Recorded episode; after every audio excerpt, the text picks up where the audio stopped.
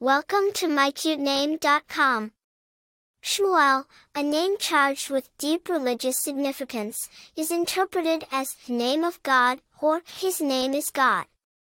It underlines the belief of divinity entwined with human life, a notion embodied by those who bear this name.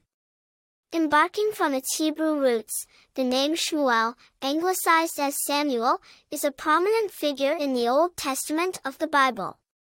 Shmuel, who was called to prophecy at a very young age, is a significant character in Jewish, Christian, and Islamic tradition.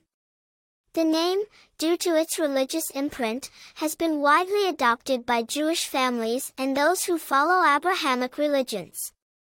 For instance, there are several distinguished personalities by the name Shmuel, Shmuel Yosef Agnon, a Nobel laureate in literature, and Shmuel Herzfeld, an influential rabbi in the United States. As for its popularity, the name Shmuel, while commonly used within Jewish circles, is not often encountered outside it. Yet, its variant, Samuel, is globally recognized.